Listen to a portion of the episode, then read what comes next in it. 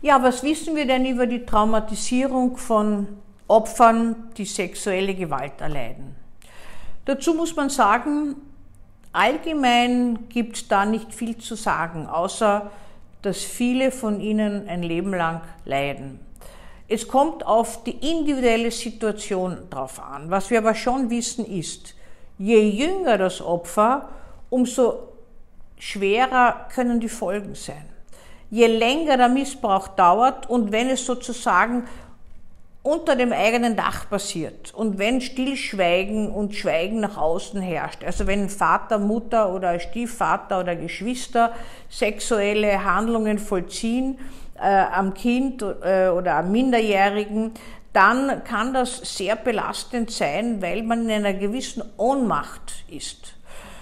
Es kommt dann dazu, dass die Opfer immer berichten, sie beamen sich einfach weg. Was heißt das? Sich wegbeamen heißt, man lässt das Ganze geschehen und ist nicht anwesend seelisch. Man äh, hat auch das Gefühl von Freiheit dabei. Das heißt, man spaltet eigentlich die Situation, ist körperlich anwesend, schaut sich selbst zu vielleicht, aber hat das Gefühl, das hat mit einem nichts zu tun.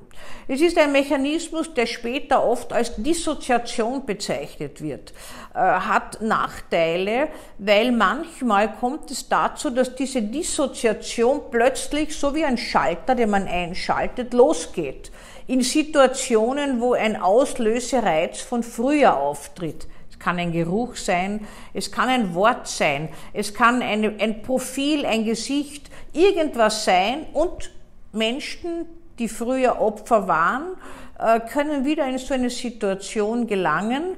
Äh, typischerweise sind sie dann nicht ansprechbar, starren vor sich hin und können im Nachhinein gar nicht recht berichten, wo sie jetzt geistig waren. Außenstehende bekommen nur mit, dass sie überhaupt abwesend sind. Die Dissoziation ist eigentlich ein Mechanismus zum Schutz davor, dass man ständig unerträglichen Situationen ausgeliefert ist. Also das heißt, wenn ein Kind ähm, oder ein Jugendlicher lange Zeit Opfer von Missbrauch ist, kommt, sehen wir es immer wieder, dass dieser Mechanismus eingetreten ist, gewissermaßen von sich aus schon in Gang gekommen ist, um das seelisch überhaupt zu erleben. Aber man kann nicht sagen, eins zu eins, dass jeder schwere Missbrauch schwere Folgen zeitigt. Es kann auch sein, dass seltene oder einzelne Missbrauchshandlungen schwere Folgen zeitigen. Das kommt darauf an, auf die individuelle Verfassung des Kindes oder Jugendlichen. Wie sicher ist der in sich oder in sich überhaupt aufgehoben? Äh, wie verletzbar, wie kränkbar, in welcher Lebensphase erwischt es? Das Kind, wie kann es sich gewissermaßen diese zerrissene, diese zerstörte, äh, gefühlte Ganzheit wiederherstellen oder bleibt er einfach vom Gefühl her äh, defizitär, äh, kann sich nicht mehr fangen und einfach ausgeliefert.